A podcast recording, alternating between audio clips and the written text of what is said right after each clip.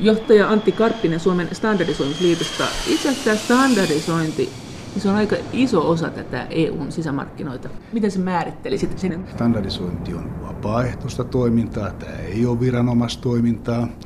Toki tullaan sitten ehkä kohta tässä keskustelussa siihen, että mikä on tämä kytkentä Euroopan unioniin, komission ja sitten standardisoinnin välillä. Viitaten siihen, että tämä ei ole siis viranomaistoimintaa, vaan tämä on yhteisten ohjeiden ja toimintatapojen laatimista helpottamaan elinkeinoelämän, viranomaisten ja itse asiassa meidän kaikkien kuluttajien toimintaa ja jokapäiväistä elämää. Onhan se nyt varmaan joskus se standardi pakollinen vai onko sillä eri nimi sitten sille standardilla? No ei, kyllä standardin nimi on sama lähtökohtaisesti niin Euroopassa kuin maailmanlaajuisesti ja meillä Suomessakin. Standardien käyttö on vapaaehtoista. Ja itse asiassa suurin osa meidän standardikannasta on luonteeltaan vapaaehtoisia standardeja. Mutta toki sieltä löytyy tämä lainsäädäntökytkentä. Meillä on ollut suurikin joukko sellaisia kansallisia SFP-standardeja, joihin on viitattu kansallisessa lainsäädännössä. Ja näitä on toki edelleen. Onko se sitten näin, että jos ajatellaan esimerkiksi ihan sitä vanhaa aikaa, kun standardit tuli, niin vielähän ihmisten nurkissa osin pyörii semmoisia, sanotaanko niitä jengapakoiksi, niin semmoisia, joilla väännetään niitä jengoja ruuveihin ja muttereihin. Ja nehän oli jossakin vaiheessa tuumamitoituksella, kunnes ne tuli millimitoituksilla. Ja sitten vanhoissa koneissa on semmoinen kaos, että niissä tosi vanhoissa, että kumpaa käytetään. Onko tämä historiaa? It, itse asiassa sä oot nyt ihan ytimessä, että siitä kun standardisointi Suomessakin käynnistyi 1920-luvulla, ensimmäiset standardit, joita silloin vahvistettiin, koski ruuveja ja muttereita, kierteitä, koneen piirustusta, että kyllä niin kuin klassisesti monissa länsimaissa standardisointi nimenomaan vajaa sata vuotta sitten käynnistyneistä ruuveista ja muttereista. Millainen hässäkkä se oli, koska osa maistahan käyttää vielä sitten tuumamitoitusta, niin tuliko siihen joku pakollisuus? Luulisi, luulis, että olisi tullut, ainakin kun se muuttui sitten siihen millimetrimitoitukseen. Mä en usko siihen pakollisuuteen edes silloin, vaan että kyllä se on ollut jo silloin niin kuin markkinaehtosta, että näiden osien vaihtokelpoisuuden nimissä, siis yleisesti tunnustettiin se, että siitä on niin suuri hyöty, että ne ruuvit ja mutterit ovat vaihtokelpoisia. Tavallaan tämä sama ilmiö, sit kun puhut tästä vapaaehtoisuudesta, on sitten EUn sisämarkkinoilla tällä hetkellä, että siihen ei välttämättä, paitsi joskus niin kuin EU pakota ketään, vaan se on tämmöistä sisämarkkinoiden yhteistouhuumista.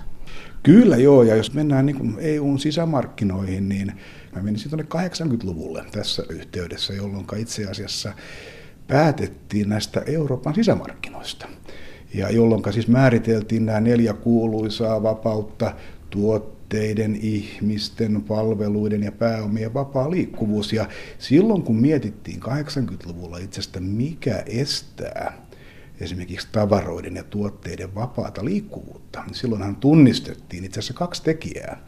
Toinen on nämä kansalliset lainsäädännöt, todettiin, että niillä on, on merkittävä tekijä kaupan teknisissä esteissä, mutta toisaalta silloin myös tunnistettiin, että, että jokaisessa Euroopan maassa vielä 80-luvulla oli omat kansalliset standardit, jotka saattoivat keskeisiltä osin poiketa toisistaan. Ja näin muodoin saattoivat muodostaa kaupan teknisiä esteitä. Ja silloin 80-luvun puolessa välissä, kun tosiaan tämä Euroopan talousalue päätettiin synnyttää, niin siinä yhteydessä tehtiin kaksi merkittävää päätöstä. Ensinnäkin, että harmonisoidaan tekninen lainsäädäntö Euroopassa, joka on johtanut noin pariin kymmeneen eurooppalaiseen tekniseen lainsäädäntöön ja vastaavasti koko eurooppalaisen standardikannan harmonisointiin. Eli 80-luvun loppupuolella lähdettiin systemaattisesti laatimaan eurooppalaisia standardeja, joihin sisältyy Euroopan jäsenmaissa, jäsenjärjestöissä niin sanottu implementointivelvollisuus. Eli. Niin, eli kun tämmöinen eurooppalainen standardi laaditaan Euroopassa, niin itse asiassa jokaisen eurooppalaisen jäsenmaan standardisoimisjärjestön velvollisuutena on vahvistaa se EN-standardi ja vastaavasti kumota sen kanssa ristiriitaiset aikaisemmat kansalliset standardit. No mitä se tarkoittaa? Siis Me juteltiin sun kanssa puhelimessa, niin sä kerroit, että myös johtamisjärjestelmät on standardisoitu. No ne nyt, niitä nyt ei varmaan voisi kuvitella, vaikka kuinka palvelut liikkuu, niin voi standardisoida EUn alueella vai voiko? Kyllä voi, ja, ja, ja kansainvälisestikin, että kun me äsken lähdettiin näistä ruuveista ja muttereista liikkeelle, niin todella tänä päivänä meidän standardikanta on niin laaja, että meillä on noin 25 000, melkein 26 000 standardia voimassa, ja se on todella lähtenyt niistä ruuveista ja muttereista, mutta kyllä tämä standardien kirjo on todella laaja, ja se sanoisin, että koskee kaikkia elinkeinoelämän toimialoja tänä päivänä. Että siellä on hyvin suuri määrä eri tuotteita koskevia standardeja, ja sen jälkeen on tietysti sitä tukevia testausstandardeja, kuinka ne vaatimukset todennetaan. Niille annetaan sitten joku koodi. Sanotaan, että se on sen ja sen standardin mukainen. Ja sitten jos joku haluaa ostaa tai kilpailuttaa niitä ympäri Euroopan, niin se voi käyttää näitä standardikoodeja siinä. Tämä on niin se idea, millä se auttaa sisämarkkinoita. Se auttaa ehkä erityisesti, tämä on niin business to business puolella, joka helpottaa. Siis sehän on yksi näistä merkittävistä hyödyistä. Tähän helpottaa eurooppalaista ja kansainvälistä kauppaa ja miksei myös kotimaassakin, että silloin kun päähankkija esimerkiksi tilaa alihankkijalta tuotteita, niin ei tarvitse spesifioida kaikkia sen tuotteen ominaisuuksia, vaan voi lyhyesti viitata tiettyyn standardiin ja todeten, että tämän tuotteen tulee täyttää tämän ja tämän standardin nämä ja nämä vaatimukset. No, miten se käytännössä tehdään? Miten nämä eri osapuolet kokoontuu riiteleen siitä, että mikä standardi, minkä firman niin tuotanto parhaiten sopii sen täyttämiseen?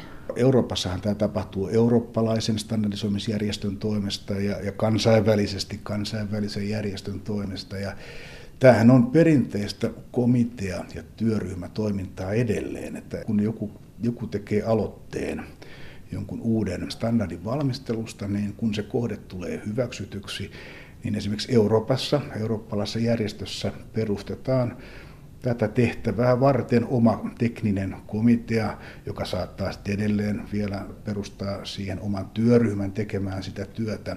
Mutta oleellista on se, että tämä on, ensinnäkin tämä on vapaaehtoista toimintaa ja kaikki itse asiassa EU- ja EFTA-maiden kansalliset järjestöt on tässä eurooppalaisessa järjestössä mukana. Mutta ei ilmeisesti yhtä aktiivisina.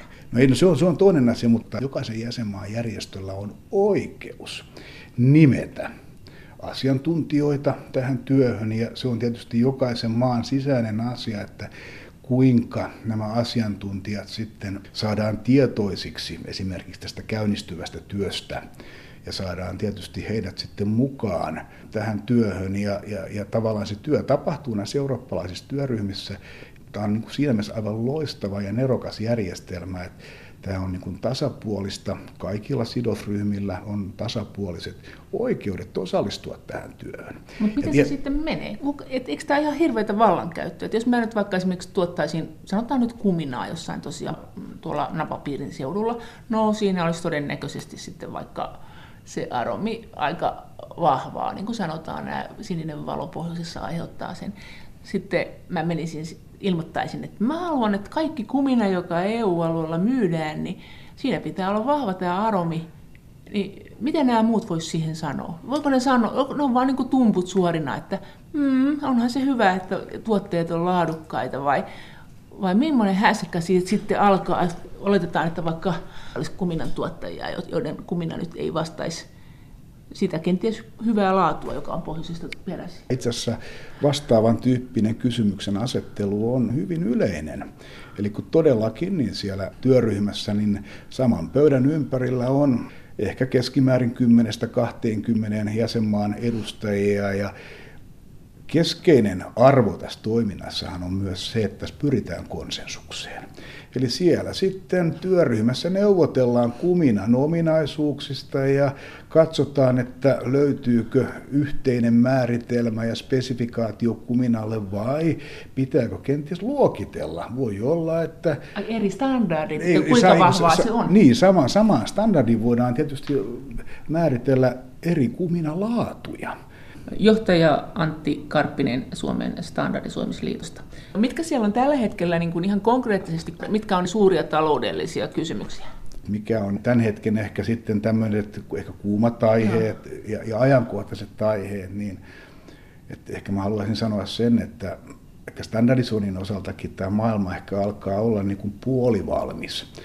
Että tässä näiden vuosikymmenten aikana niin me ollaan saatu erittäin kattava standardikanta aikaisiksi. Ja nyt me selvästi nähdään, että nämä aloitteet, joita tulee tänne käsiteltäviksi, ehkä aletaan olla jopa marginaalialueella, että on, on hyvinkin marginaalisia työkohdeehdotuksia, ehkä erikoisiakin työkohdeehdotuksia, jopa saattaisi olla, että kuminasta lähtien. Mutta sitten tietysti on näitä poliittisia raivereita ja EUn toimesta esimerkiksi palvelut. Palvelut on nostettu, ovat nousseet tässä viime vuosien aikana niin kuin merkittävästi niin kuin keskusteluun. Tarkoitatko nyt tätä, että esimerkiksi jos joku vanhusten palvelu, sitä myydään sitä palvelua yrityksessä, joka toimii koko EUn alueella eri maihin, niin tavallaan siihenkin tarvitaan nyt sitten standardit, että sitä voidaan myydä, että se helpottaa tätä kaupankäyntiä, että voidaan vedota johonkin standardiin, että ei tarvitse joka ainoassa pienessä kunnassa keksiä uudestaan niitä standardeja itse asiassa vanhusten hoitopalveluista käynnistettiin viime vuonna eurooppalainen standardisointityö. Eli se, se on todella, taisi olla ruotsalaisten aloitteesta ja on juuri käynnistynyt ja, ja, ja itse asiassa juuri näillä tavoitteilla, mitkä mainitsit. No, mutta sanoit tässä, että tulevaisuus on kuitenkin nyt vääntymässä sinne, että se yhä enemmän kääntyy sinne palveluiden puolelle näistä tavaroista, jotka tavaratkin tosin varmaan jää. Niin miten muita siellä on tämmöisiä isoja aloja, aloja mitkä, missä rupeaa näkymään tämmöistä, että siellä jotakin aktiivisuutta rupeaa näkyä? Kyllä, kyllä mä luulen, että, että niin kuin mä sanoin, että palveluiden standardisointi on aika lailla alkuvaiheessa. Siinä on kaksi kohderyhmää selvästi tunnistettavissa, että keskustelu ja työ on jo osittain käynnissä liittyen terveydenhuoltopalveluihin. Siellä on, on erilaisia kuulonhuoltopalvelut ja taitaa olla osteopatiopalveluita, joita on, on standardisoitu. Ja ehkä tähän liittyen tämän jatkumon loppupäässä hautauspalvelut hautauspalveluillekin löytyy, löytyy tänä, tänä päivä, päivänä standardi. Et, et siellä... se tämmöiselle hautaustoimistosta myytävälle? Kyllä. Toinen, mikä on niin musta ehkä, ehkä tärkeämpi tähän starttiin liittyvä, on se, että tavallaan me tarvitaan niin kuin alkuun tällaiset niin sanotut yleis- ja perustandardit. Eli tavallaan vaikka ehkä palveluja koskevia toimitusehtoja Aa, koskevat ja, ehkä, ja, niin. ja asiakastyytyväisyyttä ja sen mit, mittaamista ja ehkä tämän tyyppisiä niin kuin eri, erilaisia perustandardeja, joihin sitten kun mennään jatkossa, voi ne sitten vaikka kampaamopalvelut tai autokorjaamopalvelut tai muut, niin jossa määritellään niiden palveluiden tiettyjä vaatimuksia ja ominaispiirteitä, niin niissä standardeissa voidaan viitata sitten näihin niin sanottuihin perustandardeihin. Ja ne on sitten semmoisia, että niitä voidaan myydä kuluttajalle näillä standardeilla, että tämän standardin XYZ niin kuin mukainen autonpesu ei vahausta. Ja se voi sitten kilpailuttaa sitä, kun sä tiedät mitä, tarkkaan, mitä se no on. Se on, se on itse vähän niin kuin juuri näin, että ta- tavallaan niin kuin se on osa, osa sitä brändiä, tavallaan, että luvataan sitten niin kuin asiakkaalle sitä, että meidän palvelumme täyttää tämän standardin vaatimuman. Paljonko niitä joudutaan muuttamaan? Tässä välillähän oli esimerkiksi just elintarvikkeet, jotka on tietysti hyvin kiinnostavia kaupan kohteita, että jos sä ostat hedelmiä eri EU-maista, niin niillähän on tietyt laatuvaatimukset. Sitten voidaan sanoa, että se laatu osin perustuu siihen, niin se ei saa olla mitään hyönteisiä kasvitautien jälkiä kovinkaan paljon näköjään, ainakaan niitä ei näy kaupan tiskillä, niin senhän on siis todennäköisesti pakko perustua osin aika runsaaseen torjunta-aineiden käyttöön ja tietysti osin siihen, että ne on jalostettu aika kovakuorisiksi monet hedelmätkin. Nyt voisi kuvitella, että kuluttajien nämä mieltymykset muuttuu aina välillä ajan saatossa, niin muuttuuko silloin nämä standardoinnit? Joo, to, toki standardit muuttuu. Toki meidän ihan keskeinen niin kuin tavoite ja periaatekin on, että standardien tulisi mahdollisimman pitkälle peilata teknologian ja asioiden state of art viimeisintä tilaa. Ja, ja tästä näkökulmasta itse asiassa näihin prosessin sääntöihin on, on viritetty sääntö, että vähintään viiden vuoden välein nämä standardien ajantasaisuus tulee arvioitavaksi. Eli Koko se pino?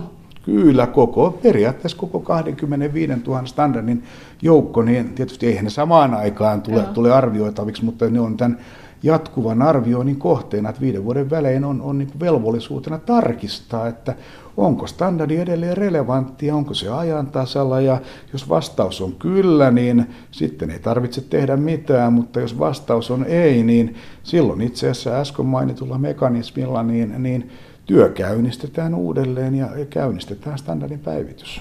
No miten sitten, kun te olette saaneet sitten porukalla siellä EU-ssa tehtyä tämmöisen standardin, sä sanoit, että se, se kuitenkin jollain lailla, vaikka tämä kaikki perustuu vapaaehtoisuuteen, että tässä kaupan toimijat osin keskustelee, tai siis niin kuin markkinoiden toimijat näistä standardeista, voisi tietenkin kuvitella, että kulisseissa kuhisee, mutta sitten se saattaa mennä sinne EU-lainsäädäntöön, niin sitten yhtäkkiä tällä teidän työllä onkin aika iso merkitys, että yhtäkkiä jossakin direktiivissä tai asetuksessa viitataan johonkin standardiin, eikö se näin me? Kyllä, mutta tämä asetelmahan me tiedetään jo siinä vaiheessa, kun työ käynnistyy. Kun puhutaan tästä eurooppalaisesta komission toimeksiannosta tehtävästä työstä, niin siinä on kyse siitä, että tiettyyn lainsäädäntöön liittyen, niin komissio voi tilata eurooppalaisilta standardisointijärjestöiltä näitä eurooppalaisia standardeja tukemaan tätä eurooppalaista lainsäädäntöä, ja silloin he antaa todellakin tilauksen ja toimeksiannon, ja se työ sitten tehdään. Merkittäviä osa-alueita on koneturvallisuus, tämä koneet ja laitteet laitteet. Aivan niin kuin kotonakin, ihan joku yleiskone. Kyllä, ja sitten siinä me tullaan sitten sähköturvallisuuteen, koneet, laitteet, lääkinnälliset laitteet, radiolaitteet. Siinä vaiheessa, kun, kun Euroopan komissio tilaa näitä, näitä yhdenmukaistettavia eurooppalaisia standardeja, sitten kun me olemme sen siellä eurooppalaisessa järjestössä saaneet valmiiksi, me tietysti toimitamme sen komissiolle, että tässä on tilaamanne standardi, olkaa hyvä. Sen jälkeen tietysti komissio vielä arvioi sen, että täyttääkö se lainsäädännön vaatimukset ja mikäli näytetään vihreää valoa, niin sen jälkeen komissio ilmoittaa tämän standardin viitetiedot Euroopan virallisessa lehdessä, jonka jälkeen se saa sen statuksen, että sillä on tämän lainsäädäntöä täydentävä valtuutus. No miten se menee sitten käytännössä, kun te olette touhunnut sitten ja sopinut keskenään, ketkä nyt on sattunut paikalle saapumaan? Ilmeisesti ei kaikkiin kokouksiin ole mikään varhainen väestöryntäys. Niin tämän standardin, niin miten se sitten menee, kun sä sanoit, että kuitenkin lainsäädännössä viitataan siihen, että käykö se kuitenkin se teidän ideanne jossakin parlamentaarisessa niin päätöksenteossa sisällä, että että voiko siinä käydä niin, että siellä on joku porukka päättänyt, että tämmöisiä vaakoja nyt saa myydä EUn alueella, niin ne täyttää nämä standardit ja sitten komissio viittaa jossakin säädöksissään niihin ja sitten sit sen jälkeen niin kuin yllättäen joku, joku vaikka Espanja tai kuka maa milloinkin, niin ryntää paikalle, että hei kuka tämän päätti, että tämähän niin musertaa meidän koko vaakateollisuuden. Näin lähtökohtaisesti ei pääse tapahtumaan eikä näin käy.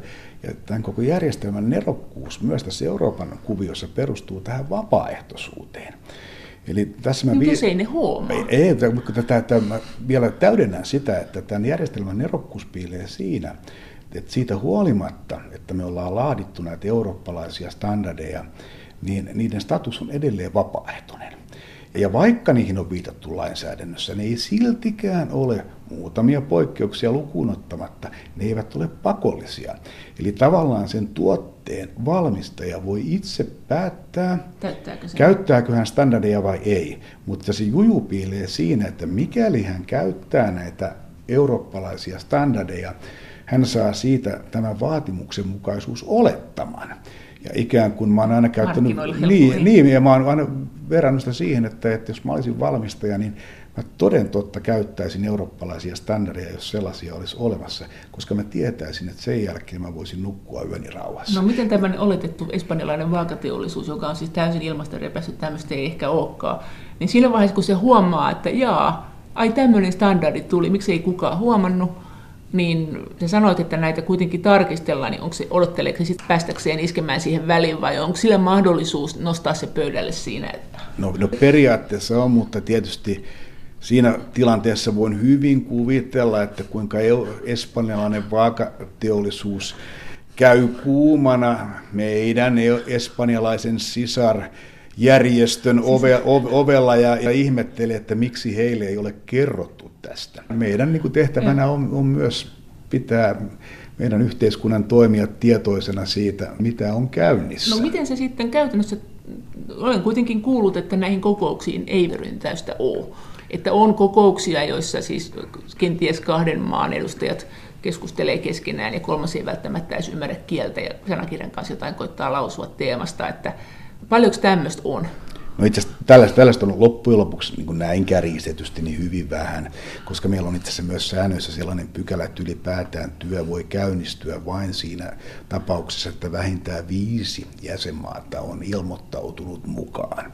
Eli että tavallaan yksi tai kaksi jäsenmaata keskenään ei voi laatia eurooppalaista standardia. Mutta se viisi maata voi tehdä jonkun ihan näpsäkän oharin, jos ei ne mutta juttua. Periaatteessa näin saat siinä mielessä oikeassa, että kyllä ne viisi maata, ketkä ovat siellä pöydän ympärillä, heillä on se valta. He laativat sen standardin, mutta sitten pitää muistaa, että tässä prosessissa on kuitenkin, meillä on itse asiassa kolme keskeistä arvoa. Avoimuus, läpinäkyvyys ja kolmantena oli tämä konsensus. Ja tähän avoimuuteen liittyy siis se, että kaikilla oikeasti on halutessaan mahdollisuus ja oikeus osallistua tähän työhön. Yksi keskeinen osahan tätä prosessia on se, että sääntöjen mukaan joka ikinen standardi valmistelun tietyssä vaiheessa on julkisella lausuntokierroksella kaikissa jäsenmaissa. Mm, eihän toi mitään takaa. Tai kyllähän se tietenkin takaa, että se on avoin. Mutta siis kyllähän, jos ei sitä jotenkin erityisesti joku kisko sua korvista sinne kokouksia ja ilmoittaa, että nyt sinne on tultava, niin aika helposti ne jää tulematta ja silloin saattaa jäädä huomaamatta asioita. No tietysti voi syyttää itteensä, mutta... Tavallaan tämähän on meillekin yksi erittäin suuri haaste, kun olen monen kertaan sanonut, että kun tämä on vapaaehtoista toimintaa, niin oikeastaan se keskeisin driveri, mitä me myydään eri sidosryhmille, on se hyöty.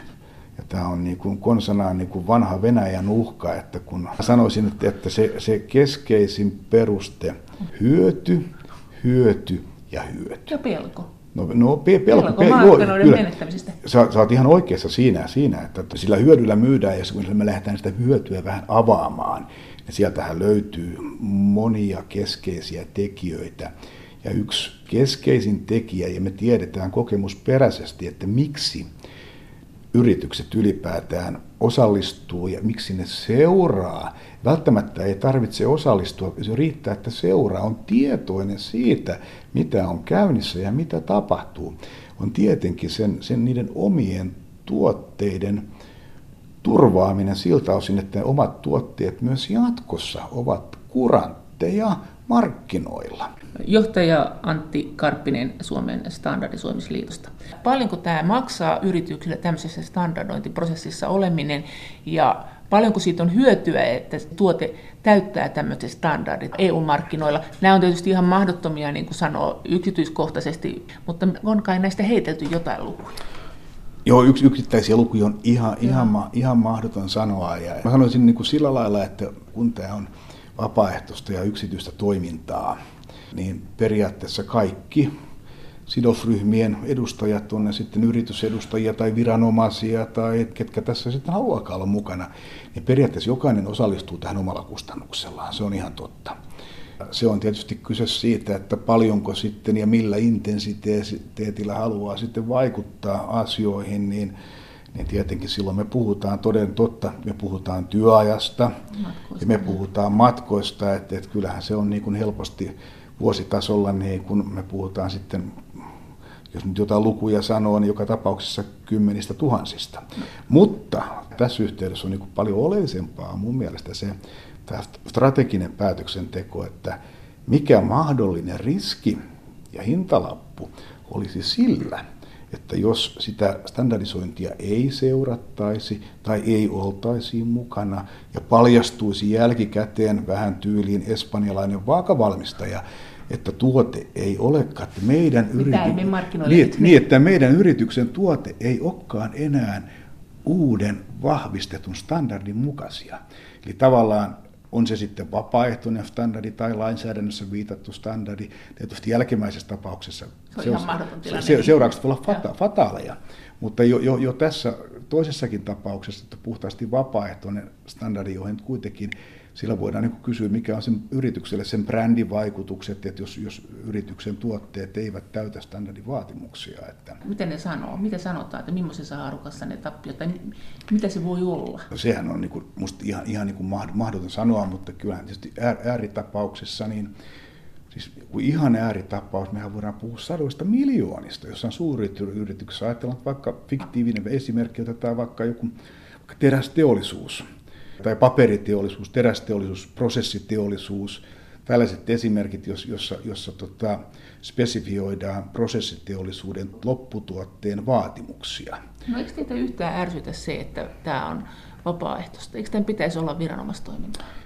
No ei, ei, ei se kyllä päinvastoin. Mä olen edelleen sitä mieltä, että kyllä se on tämän järjestelmän nerokkuus että tota, ja, ja hyöty, että tämä on, tämä on vapaaehtoista toimintaa. Että, No, ja sä oot siis sitä mieltä, että se ei ole se vaara, että nämä vapaaehtoiset toimijat täällä niin tyrkkii esimerkiksi pahimpia kilpailijoitaan pois markkinoilta kehittelemällä kaikkia standardeja, kun ne huomaa, että tämä kilpailija ei ole paikan päällä. Taikka nimenomaan pienet yrittäjät, jotka ei sitten pääse paikalle. Että tehdään joku tämmöinen standardi, että valmistukseen vaaditaan jotain tiettyjä testejä tai laitteita, joihin vain isoilla on varaa. Tota, itse, itse asiassa tämä kilpailuasetelmahan onkin mielenkiintoinen standardisoinnissahan on todettu, että, että tämä on yksi niistä harvoja foorumeita, jossa kilpailulainsäädäntö huomioon ottaen kilpailijat saavat istua saman pöydän ääressä ja laatia yhteisiä spesifikaatioita tietylle tuotteelle ilman, että tarvitsee pelätä kartelivaatimuksia näissähän ollaan hyvin herkkiä siinä, että jos niin kuin kilpailevat yritykset istuu, istuu saman pöydän ympärille, mutta standardisointiyhteisö on yksi niistä yhteisöistä, jossa tämä on sallittua. Mutta Tie, tie, tietenkin pitää mielessä, että eihän siellä pöydän ääressä, ei siellä, puhuta, siellä ei puhuta bisneksistä, mutta siellä puhutaan tuotteista ja niiden vaatimuksista.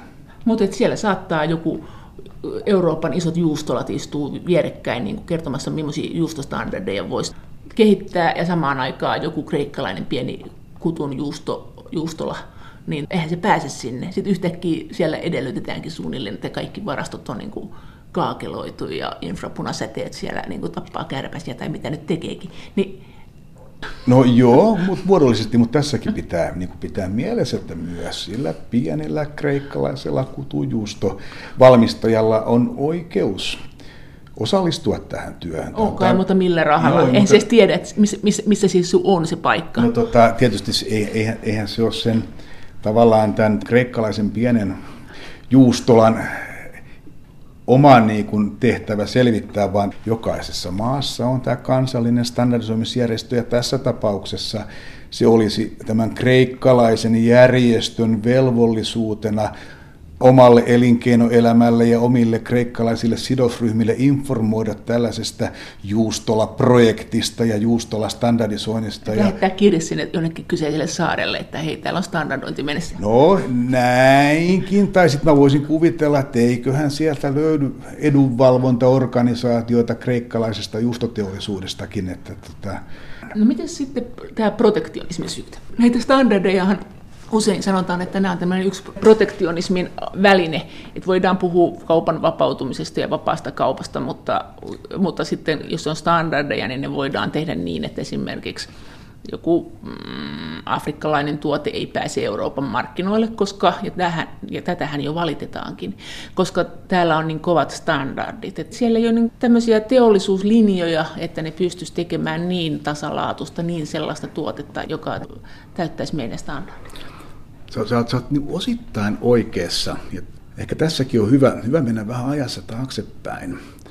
ennen tätä Euroopan talousalueen muodostamista, niin kuin mä sanoin, niin jokaisessa maassa oli oma standardikanta, jotka enemmän tai vähemmän poikkesi toisistaan. Ja ja, ja tämähän meillä niin kuin Euroopassa silloin esti tavaroiden vapaata liikkuvuutta aina 80-luvun puoleen väliin asti, tavalla tai toisella. Eli siellä oli kaupan teknisiä esteitä ja kyllä mä luulen, että se on ihan julkinen totuus, että, että aina 80-luvulle asti niin eri maissa ehkäpä standardisointiakin käytettiin jopa protektionismin välineenä. Uskon, että me Suomessakin olemme takavuosikymmeninä jossain tapauksissa näin saattaneet toimia.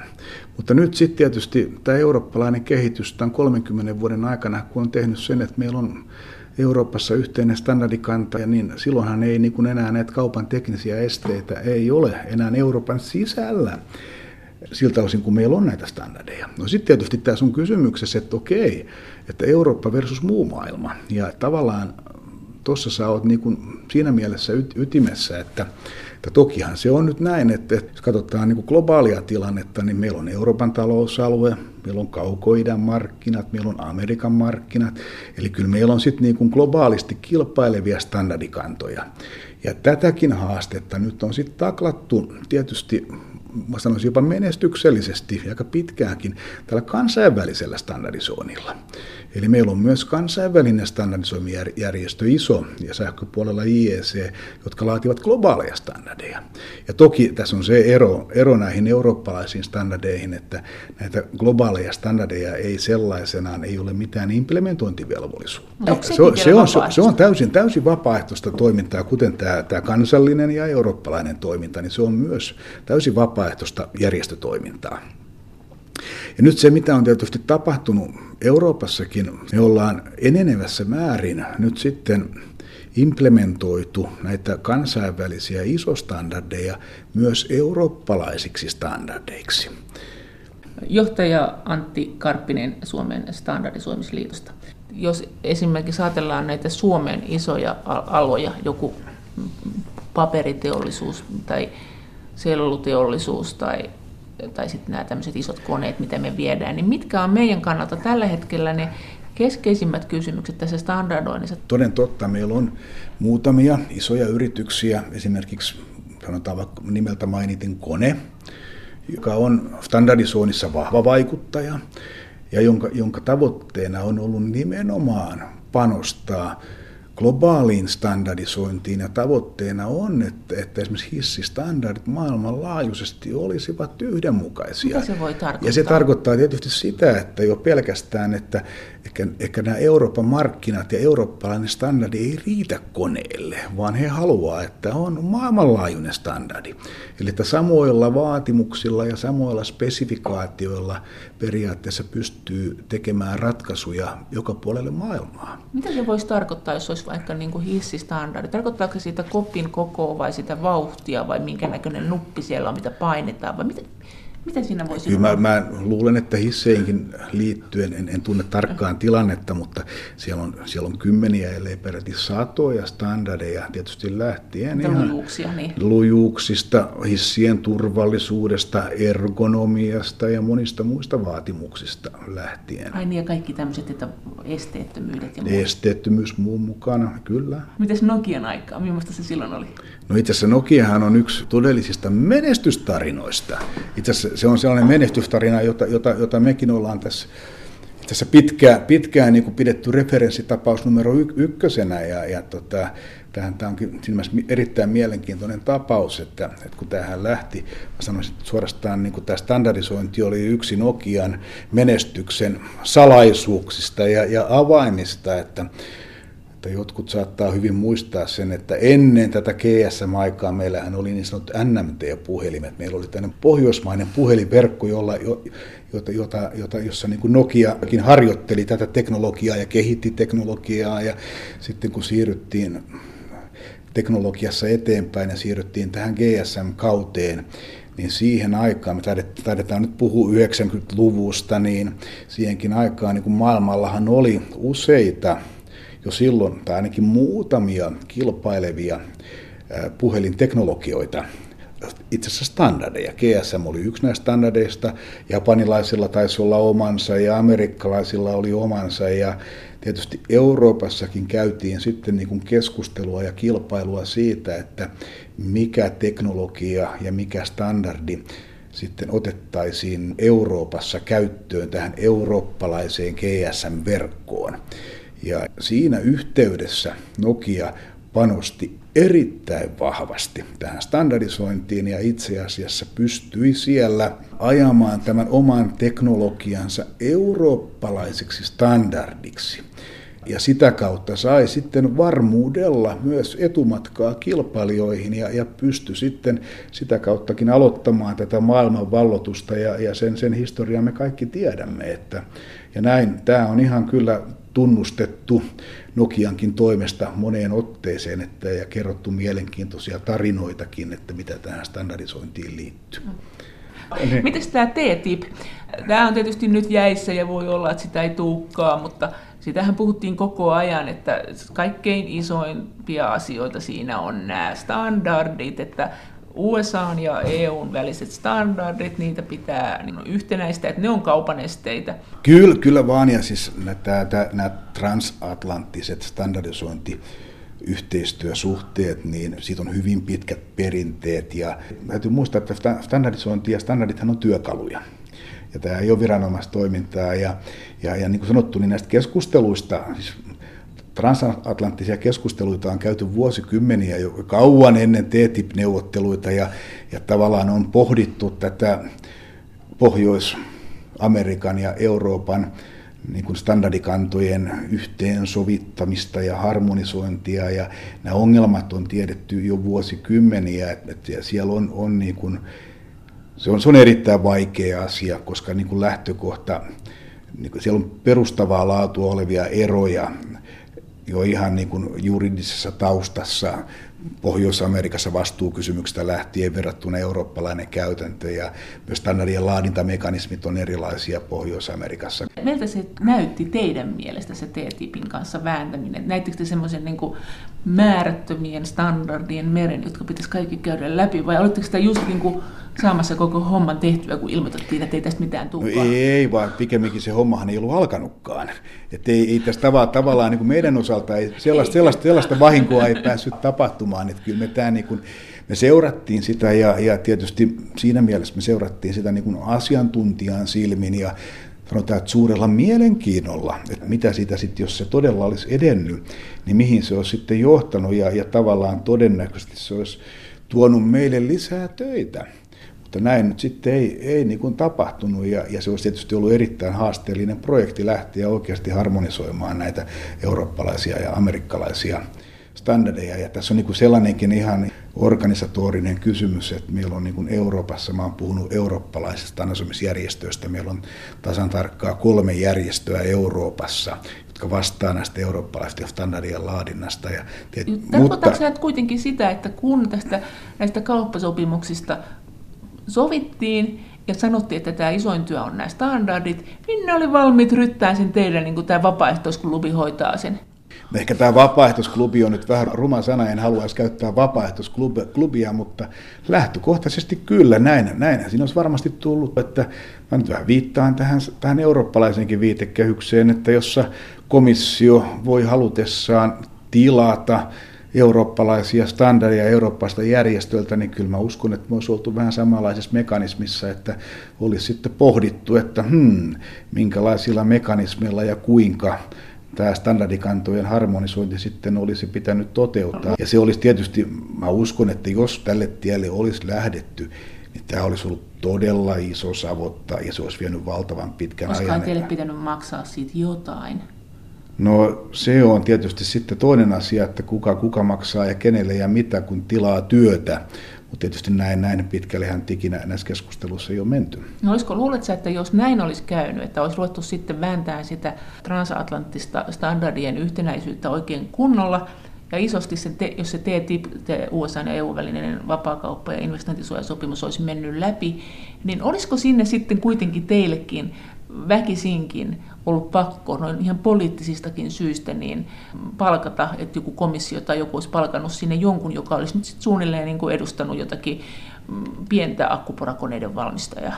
Että se ei olisi ollut, tähän kuulostaa siltä, että kun te olette kuitenkin suurten äänitorvi enemmän, koska ihan resurssien takia, niin kyllähän sinne sitten olisi tarvinnut jo saada se pienenkin edustaja. Kyllä me ollaan kaikkien äänitorvi kaikkien sidosryhmien ääni torvi, mutta en, en, en, enkä usko tuohon, että, että, mutta tämä on tietysti niin spekulatiivista, että mitä sitten olisi tapahtunut, että tavallaan, koska nämä neuvottelut ei, ja suunnitelmat ei koskaan edennyt niin pitkälle, että olisi keskusteltu, että kuinka käytännössä olisi lähdetty TTIPiä sitten toteuttamaan. Että kun se nyt kerran kaatui tähän poliittiseen vaiheeseen, niin silloin ei sitten edes keskusteltu siitä, että kuinka se olisi käytännössä toteutettu.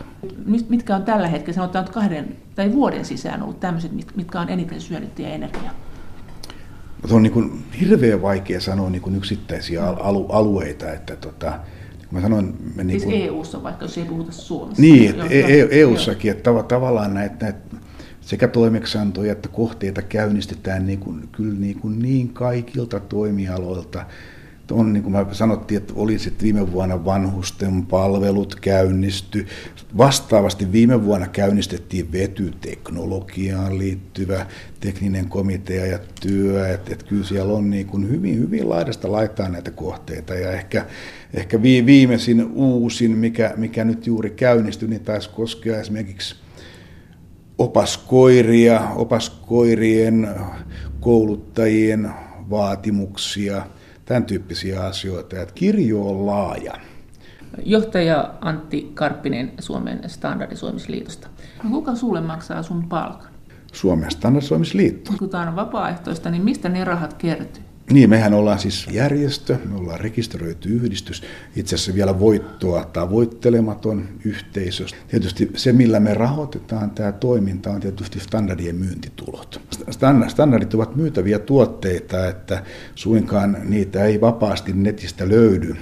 Että kyllä se on sitten niin kuin... Paljon se maksaa, jos mä vaikka opaskoiran koulutustandardin ostaisin, miten se voisi suunnilleen maksaa? No, yksittäisten standardien hinnat varmaan vaihtelee ihan niin kuin muutamasta eurosta satoihin euroihin, että et ehkä keskimäärinen hinta, hinta voi olla 50-60 euroa, mutta ehkä tässä me tullaan niin siihen asiaan, että tavallaan eihän kukaan osta standardeja huvikseen, että ei nämä ole sellaista iltalukemistoa, että luenpa tässä pari standardia ennen nukkumaan menoa, vaan että siellä on tietysti Nämähän on sillä, sillä lailla teknistä spesifikaatiota, että jota, jota tietysti käytetään lähtökohtaisesti yritykset ja eri toimijat, organisaatiot, nämä on työkaluja.